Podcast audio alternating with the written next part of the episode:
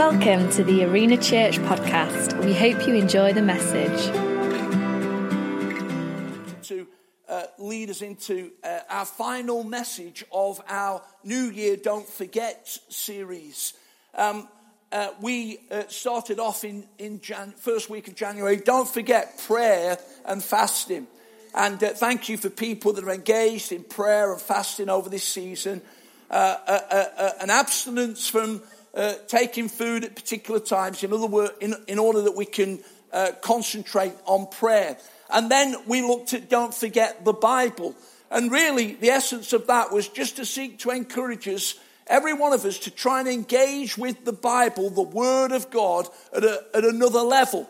It may be that your reading's been in and out, and uh, God's just encouraging you to have a plan, to work through it, and to, to read the Bible on a daily, regular basis. It will bless you. Christian was here last week. He's in Mansfield this morning with Josh. And Christian uh, led the ministry in Don't Forget Worship. And this morning, we're concluding our series with simply saying, Don't forget the gathering. Don't forget the gathering. And uh, uh, we're going to put a Bible verse up which actually uh, didn't need a lot of thinking about, and Julie's already quoted it in the lead of the meeting this morning. But in Hebrews 10 and 25, uh, and I want to read just the verse before, it says in verse 24, and let us, plural, consider how we may spur one another on to love and good deeds, not giving up meeting together as is the habit of some, it was 2,000 years ago, it's still today. I'll come to that in a moment. But encouraging each other, and all the more as you see the day approaching. If the day was approaching then, the day is certainly approaching now. We're not, it's not a call to a holy huddle. It's not a call to be putting duct tape on the windows and all the stuff that strange things happen when people go weird on the day. But it is encourages us afresh this morning to not forget in 2019 the vital truth of gathering together.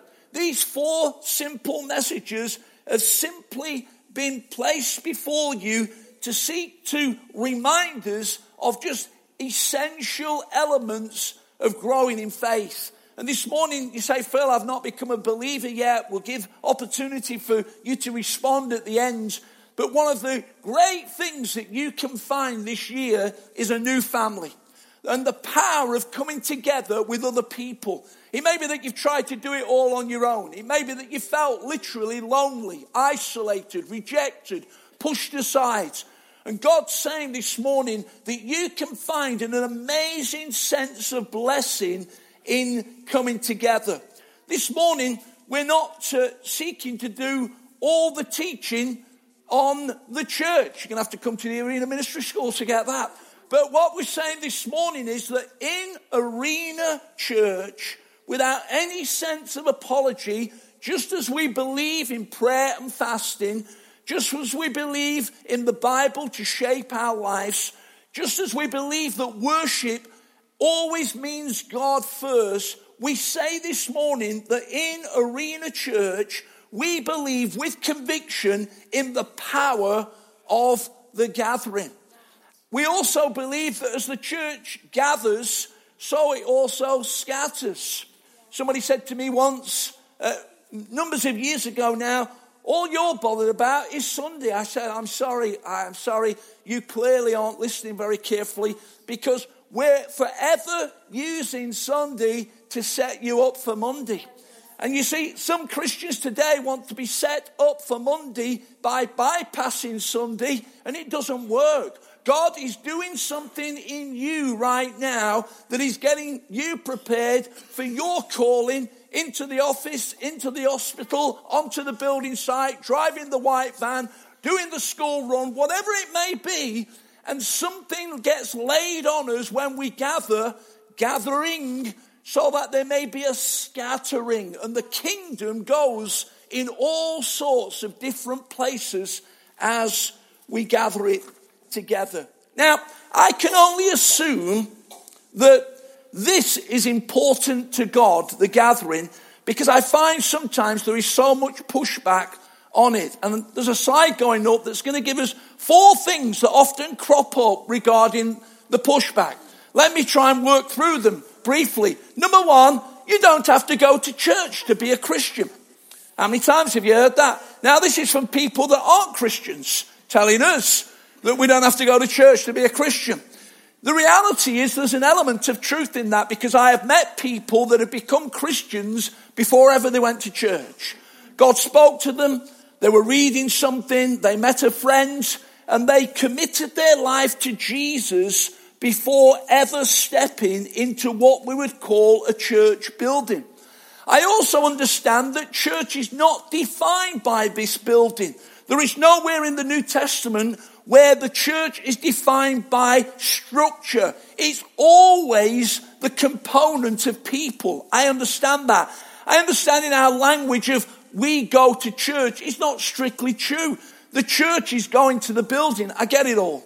But the reality is that when you are a Christian and when you have become a Christian, the Bible clearly teaches us that we need to find some other people that will help us in our faith.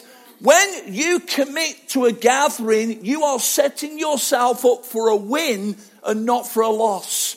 I say with a heavy heart this morning, but I have had some people second guess God over the years of church. And they've ran to this, well, I don't need to go to church to be a Christian.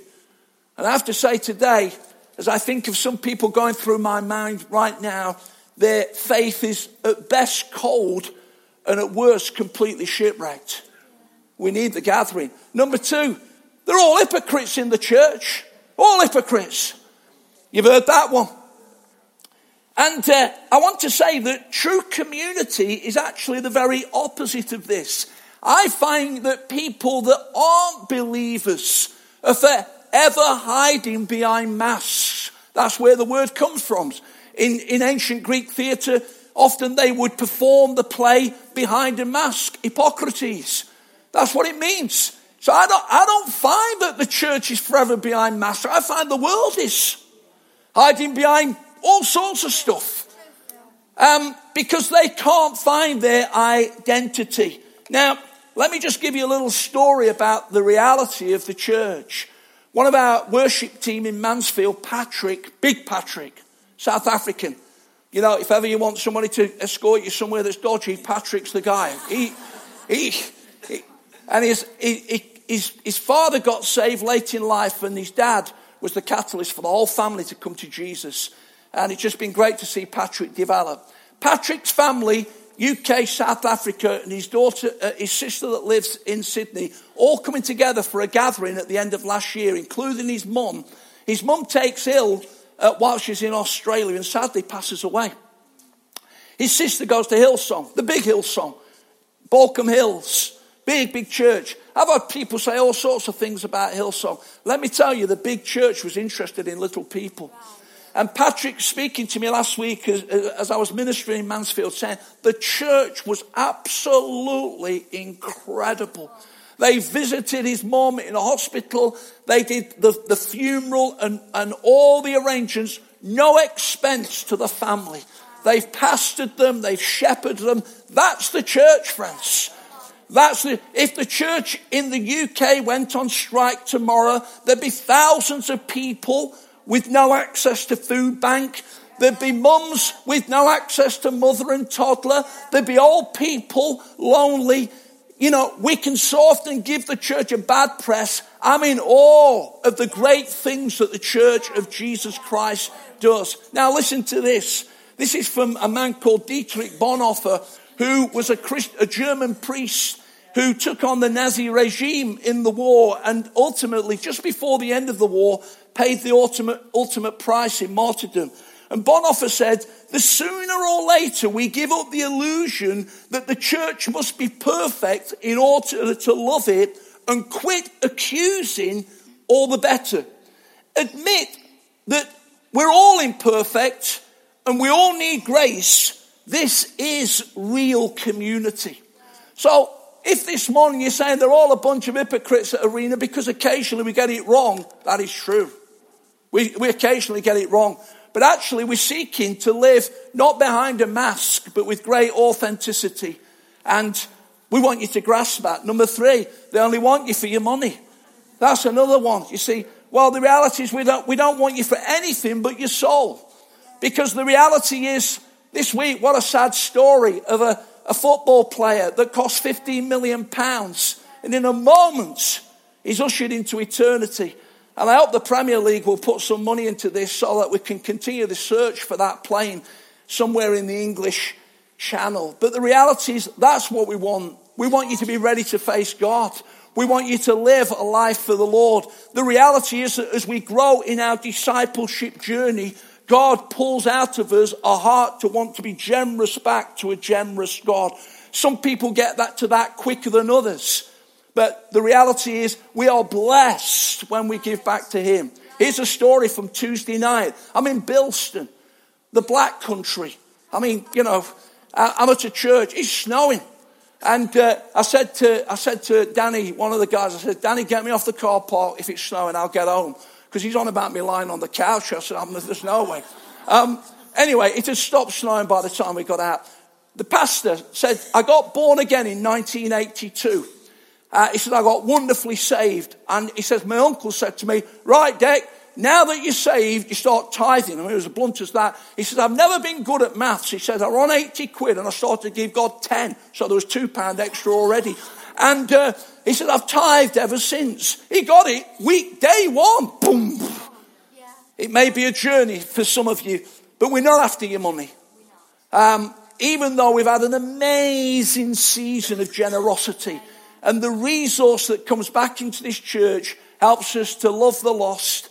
It helps us to reach out to others. It helps us to do all sorts of things. Fourthly, my, pray, my faith is private. I don't need other people. And of course, we have people around the life of the church temperamentally that are more private than others. We totally respect that. Some of you are very gregarious, outgoing. You know, you light up a party. You know, we can hear you talking, or that, you know, we know that straight away. Some of you are very, that's great. It's, it's no problem. But the fact of the matter is that you were formed to be part of God's family. Not just tuning in to God TV, but turning out to a gathering. There's people all around it, this area this morning, friends, still in the gym jams, watching Joyce Meyer on telly, having a cup of coffee, and they need to be here. You know, with respect, because they're going to get, I say this very respectfully to Joyce, they're going to get something here in the reality of a community they're not going to get on the couch. John Wesley, the great pioneering founder of the Methodist revival, says the Bible teaches nothing of solitary faith. And uh, I was in a church in Derbyshire two or three years ago where we were setting in an elder, elder, shepherd, poimen, interchangeable word, a pastor. And he was a literary, he was a shepherd in, in a farm in Derbyshire. And he bought his crook and everything, you know. And he said this, he says, sheep are a flock animal. We know they wander, but he says sheep are made to gather. And the Bible describes us as sheep. You're not meant to do this alone. You're meant to do it by gathering.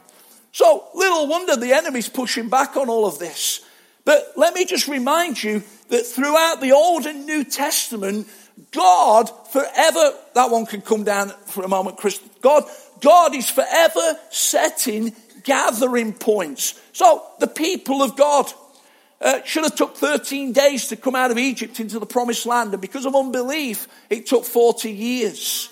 There are churches, friends, that have had to wait a generation because they didn't step into God. And then God says, okay, I'll give you a place to meet. It was called a tabernacle, or in more modern translations, a tent of meeting. There was all sorts of rigmarole. There was only one person that could go in the holiest of all, the high priest on the day of atonement, Yom Kippur. But there was a gathering point. And then there was after that what we call David's tabernacle. So God's presence had been taken from the people for a time. The, the displeasure. The Ark of the Covenant was the sign that God was with them. And when it was in an enemy tribe, it was the sign that God was displeased with them. And when David became king, the first thing he did was to restore the presence of God to Mount Zion, the holy hill, and he built another tent. There was singing and dancing and joy and bless and all sorts going off. It was a gathering point. And then David says, I want to build a temple to God. It's going to be so grand, it's going to be amazing. God says, No, no, you're not building it. Solomon's going to build it, but I want you to get the blueprint and I want you to call the offering. And he was a man after God's own heart. And he could have said to God, Well, if I'm not building it, I'm not going to get involved. But he did exactly that. And this amazing temple was erected to the glory of God. It was a gathering point. And then because the people had turned from God for 70 years, they were in exile. And uh, the temple laid in ruins. The wall laid in ruin. And God began to speak to people like uh, Haggai and Ezra and Nehemiah to re- come back and restore. And when they came back to Jerusalem for 13 years, the temple still lay in ruins because the people were more interested in building their own houses than the house of the Lord. And there's that little two chapter book in Haggai, and here's what it turned on a prophetic word. You think you've got to be complicated. Here's the prophecy. Thus says the Lord, I am with you. And the and then the people says, What's the point of building this temple? It's never going to be as good as the previous one. And God says, The glory of the latter house is going to be greater than the glory of the former. The greatest days for Arena Ilkeston are still in front of us, friends. They're not behind us. God's always into doing more, going ahead. I believe it. I really, really do. It was a gathering point. And then as we come into the New Testament, Jesus hung around the temple because people gathered. In Mark chapter 2, he did an amazing miracle when, Pete, when the, the man was uh, healed of paralysis. At a gathering point, they had to come down the roof because nobody could get through the door. And then as we go into the uh, later parts of the, uh, uh, or, or, or, later uh, ver, um, books of the New Testament, we find that Peter and John were going to a gathering at the temple when this chap that had been at the gate for years cried out to them. Peter says, Silver and gold have I none. He was a pastor, you see. Um, and I'll say the joke, the old ones are the best because they call it alms, A L M S. And uh, he didn't have any arms, but he said, I'm going to give you legs. And, uh, and, uh, and uh, as they go to the gathering, he gets healed. Acts chapter 4, the church under fire is the church on fire, still works across the world today. 275 million people across the earth in 73 nations where it's unsafe to believe the same as we believe. Those people are on fire, loving God, not compromising. And so in Acts chapter 4, we have a prayer meeting. They gathered. And God came so much so that the place was shaken. And then we get to Acts 13. They gathered, and whilst they were worshipping the Lord, the Holy Spirit says, Separate unto me Paul and Barnabas for the work I've given them. In other words, friends, right, it's, it is, please forgive the strong strength of the language, but those four pushbacks are lies to push people back from engaging in something that is right at the heart of God, which is gathering, gathering together. And of course, one day we're going to be gathered forever, new heaven and new earth, worshiping the Lord forever and ever. Somebody said to me once, I'm going to, I'm, I'm going to be a bit worried that heaven's going to be boring. There was a cartoon once by a man called Gary Larson, and he had two people uh, sat on a cloud playing a harp, and one of them in the sort of bubble says, Sure wish I brought a magazine with me. Um, but, um, uh, but the reality is, it's going to be winsome, it's going to be beautiful. Whatever it looks like, friends, it ain't going to be boring. And it's going to be community. It's going to be togetherness. It's going to be a gathering of God's people where we worship around the throne forever and ever and ever. Of course, the enemy wants to disconnect people from gathering because he understands its value. We understand illness, we understand family responsibilities, we understand crisis, we understand difficult seasons, we get all of that. uh, whilst there are people on the door welcoming, we've not yet got to where um, they're marking you in. When I was in Sunday school all those years ago, we used to have a star card. And, and by the end of the year, to got that frazzled, and because, uh, because uh, you know, we come from a pretty ordinary family, we, we, got, a, we got a week in Ingoldmells if we were, if we were fortunate. You know, our, our stars every week, boom, boom, boom. And then you get a prize at the end of it. We're not going to do that in Arena Church, all right? We understand those seasons. But where possible in grace, we ought to have a heartfelt commitment to the gathering. Bob Gass, a great Bible teacher, says, God does things in the gathering which he won't do anywhere else. And it's true. Now we come to, back to our Bible verse, and I'm going to pick four things in a moment from Hebrews 10. Hebrews was written for a number of reasons. It was written to, as you can understand from the word, Jewish believers that were coming to faith. And the great temptation was they were going to step back.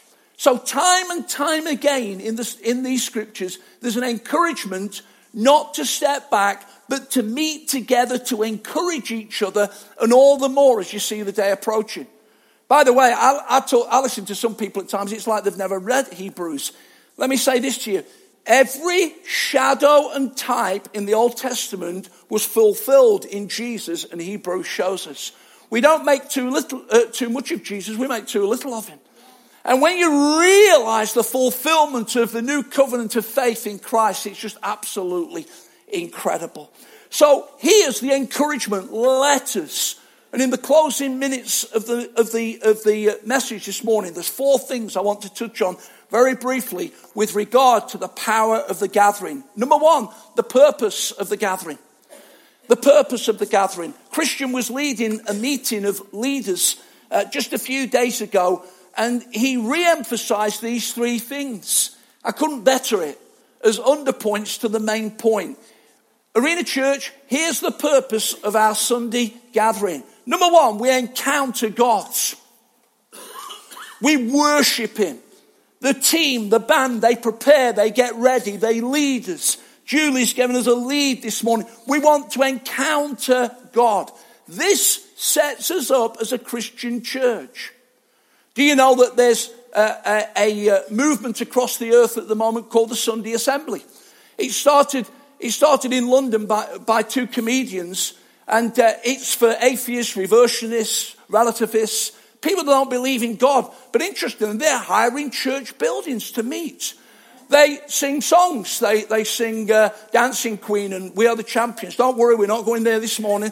And uh, it's, it's, it's Sunday morning, not Saturday night. So, so uh, so they, they have a, somebody share a story, a testimony, a story. They have somebody give a bit of a pump up motivational message and they have teas and coffees afterwards. Isn't that incredible? But no God, no Jesus. What separates us from that is that we want to reach out to the living God, let Him wash over us and touch us and bring our praise to Him. Number two, we inspire the fount. I said a couple of weeks ago that the, the, the word can often be like a washing. We've been in context this week, challenges, stretched, third things we probably wish we hadn't heard. And the word comes just to wash over us and inspire us again. The gathering that then motivates us to the scattering. Number three, we reach the lost. Most churches get stuck at point two. They, they move from their mission. They, they engage in missional drift. They, they forget the reason the church was planted in the first place. The church is to inspire the found, but the church is also to reach the lost. And our services on a Sunday here at Arena Church are deliberately designed to allow you to bring people. Well, how long's the service going to last at Arena? That's what people, well, about an hour and 20 minutes. And what's it all about? And what have I got to do? We ain't got to do anything. So we're forever. Why do we have people welcoming? Why do we have high vis in the car park? Why do we have teasing? Because all the time we're trying to not only think about us, but those that haven't yet come. And making it, and, and last night, uh, and you, you read Tim's piece on Weekly News, all those events, stepping stones to people. But every Sunday, we deliberately and intentionally are ready for people to be in church that have never been before. And if that's you this morning, you're so welcome at the gathering. So they're the three things. The purpose of the gathering. We're not going to budge from them. We're not going to move from them.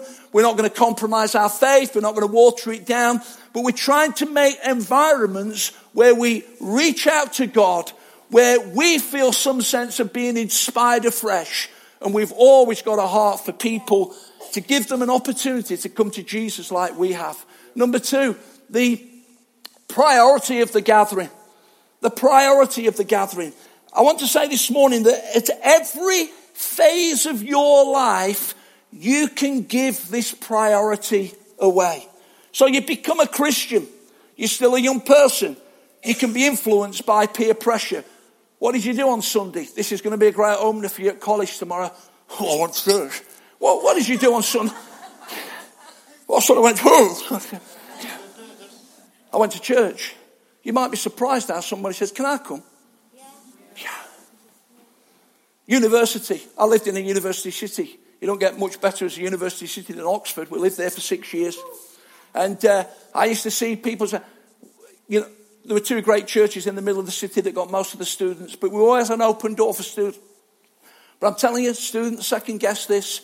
It was the way out, and I've done my own thing, and they didn't prioritize the gathering. And we want you to be blessed at university, but we don't want you to lose your faith. And you need a gathering. You need a gathering point. If you've got an intention of moving away from this area to another university city in this next year, 2019, one of the first things you ought to be seeking advice about from the pastors will connect you with somebody is finding a gathering in the location where you're going. Vital. And then getting married, having kids. You know, people talk to us at times like we've never had kids.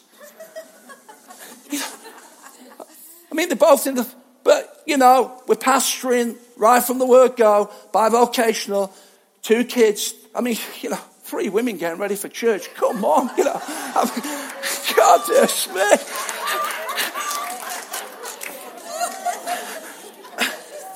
And when we lived in Jackstown, we are in walking distance. I said, I'm off. You can come later.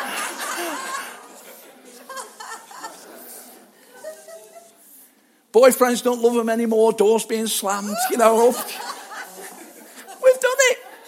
We've done it. There is no cast iron guarantee that your kids are going to follow your faith, but give them every opportunity. Give them every opportunity. They've got to come to adulthood. They've got to, you know, I've got some friends that have been exemplary Christian parents, and sadly they've had that fateful day when their son said, Sorry, it's not for me, Dad. You know, but give them every opportunity, you know. And, uh, you know, with all that that is, you know, they grow horns on a Sunday morning, you have a spat with your husband, you know, it all happens. Family can get in the way of the gathering, but let it be something that takes you on the journey. And then we get to older age and say, well, what's the point of bothering anymore? And on regular occasions in this church, we try and affirm our senior citizens. I do it again this morning. We don't need you walking away, we need you coming too. And you bring more than you ever understand. So, the priority of the gathering. And I put two things there the priority by consistency. Consistency. Consistency wins out. Here's what somebody said he says that success, successful people do consistently what other people do occasionally. Whoa. Whoa. And of course, consistency gets tested when it's not easy to be consistent. And then punctuality. Well, we've got a problem in the church sometimes with people getting it off past 10. Hello, it's a UK problem. but we encourage you to be punctual where at all possible. Last year, one of our standout days was the last Thursday of May, when in representing uh, Assemblies of God Great Britain, their charitable arm, Sharon and me uh, were invited to uh, the Queen's uh, residence. The, uh, we went to a garden party. And uh, yeah, I mean, I'm within 10 metres of Her Majesty. I've got the photos to prove it, you know. It was an, it looked like it was going to rain. It never rained. We were not late. yeah, we were, the Queen we're, coming to the, I don't want to use it, but we're coming to the King of Kings this morning. Do your best. Do your best to be, encourage the worship team that we've got a big, full congregation ready to go. The priority of the gathering. Briefly, the uh, participating in the gathering. I've only chanced just to bullet point them.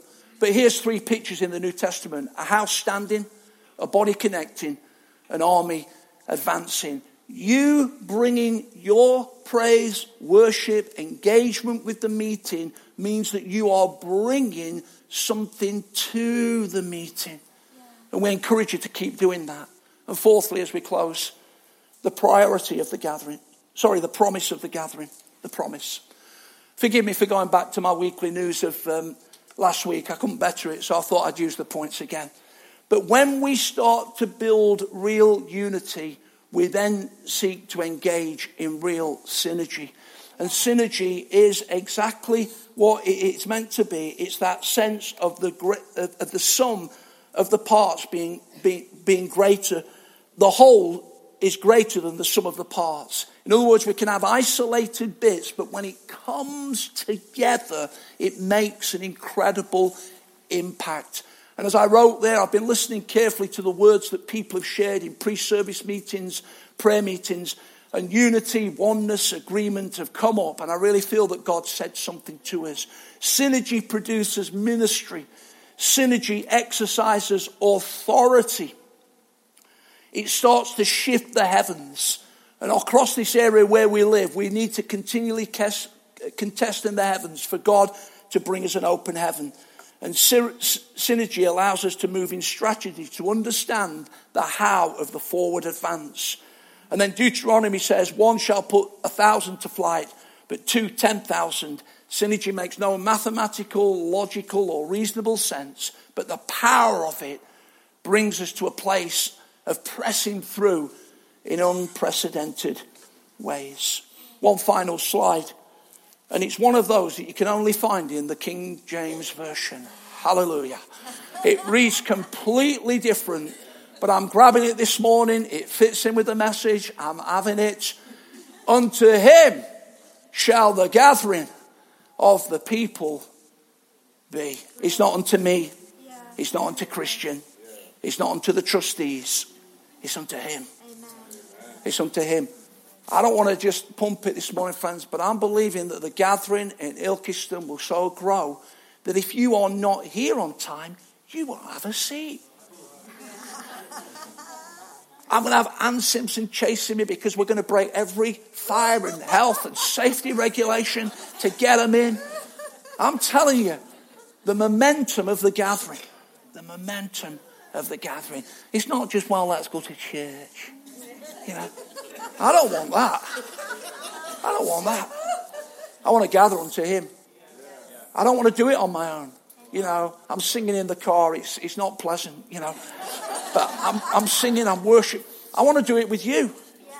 I want to come with my brothers and sisters, with kids going out, with young people pumping on the second row, with, with uh, families that have wrestled in this morning with the kids, you know. But they've got here. They've got here with senior citizens that have overcome some physical frailties. That's what I want to do it with. And when we do it unto Him, anything can happen. Let's pray.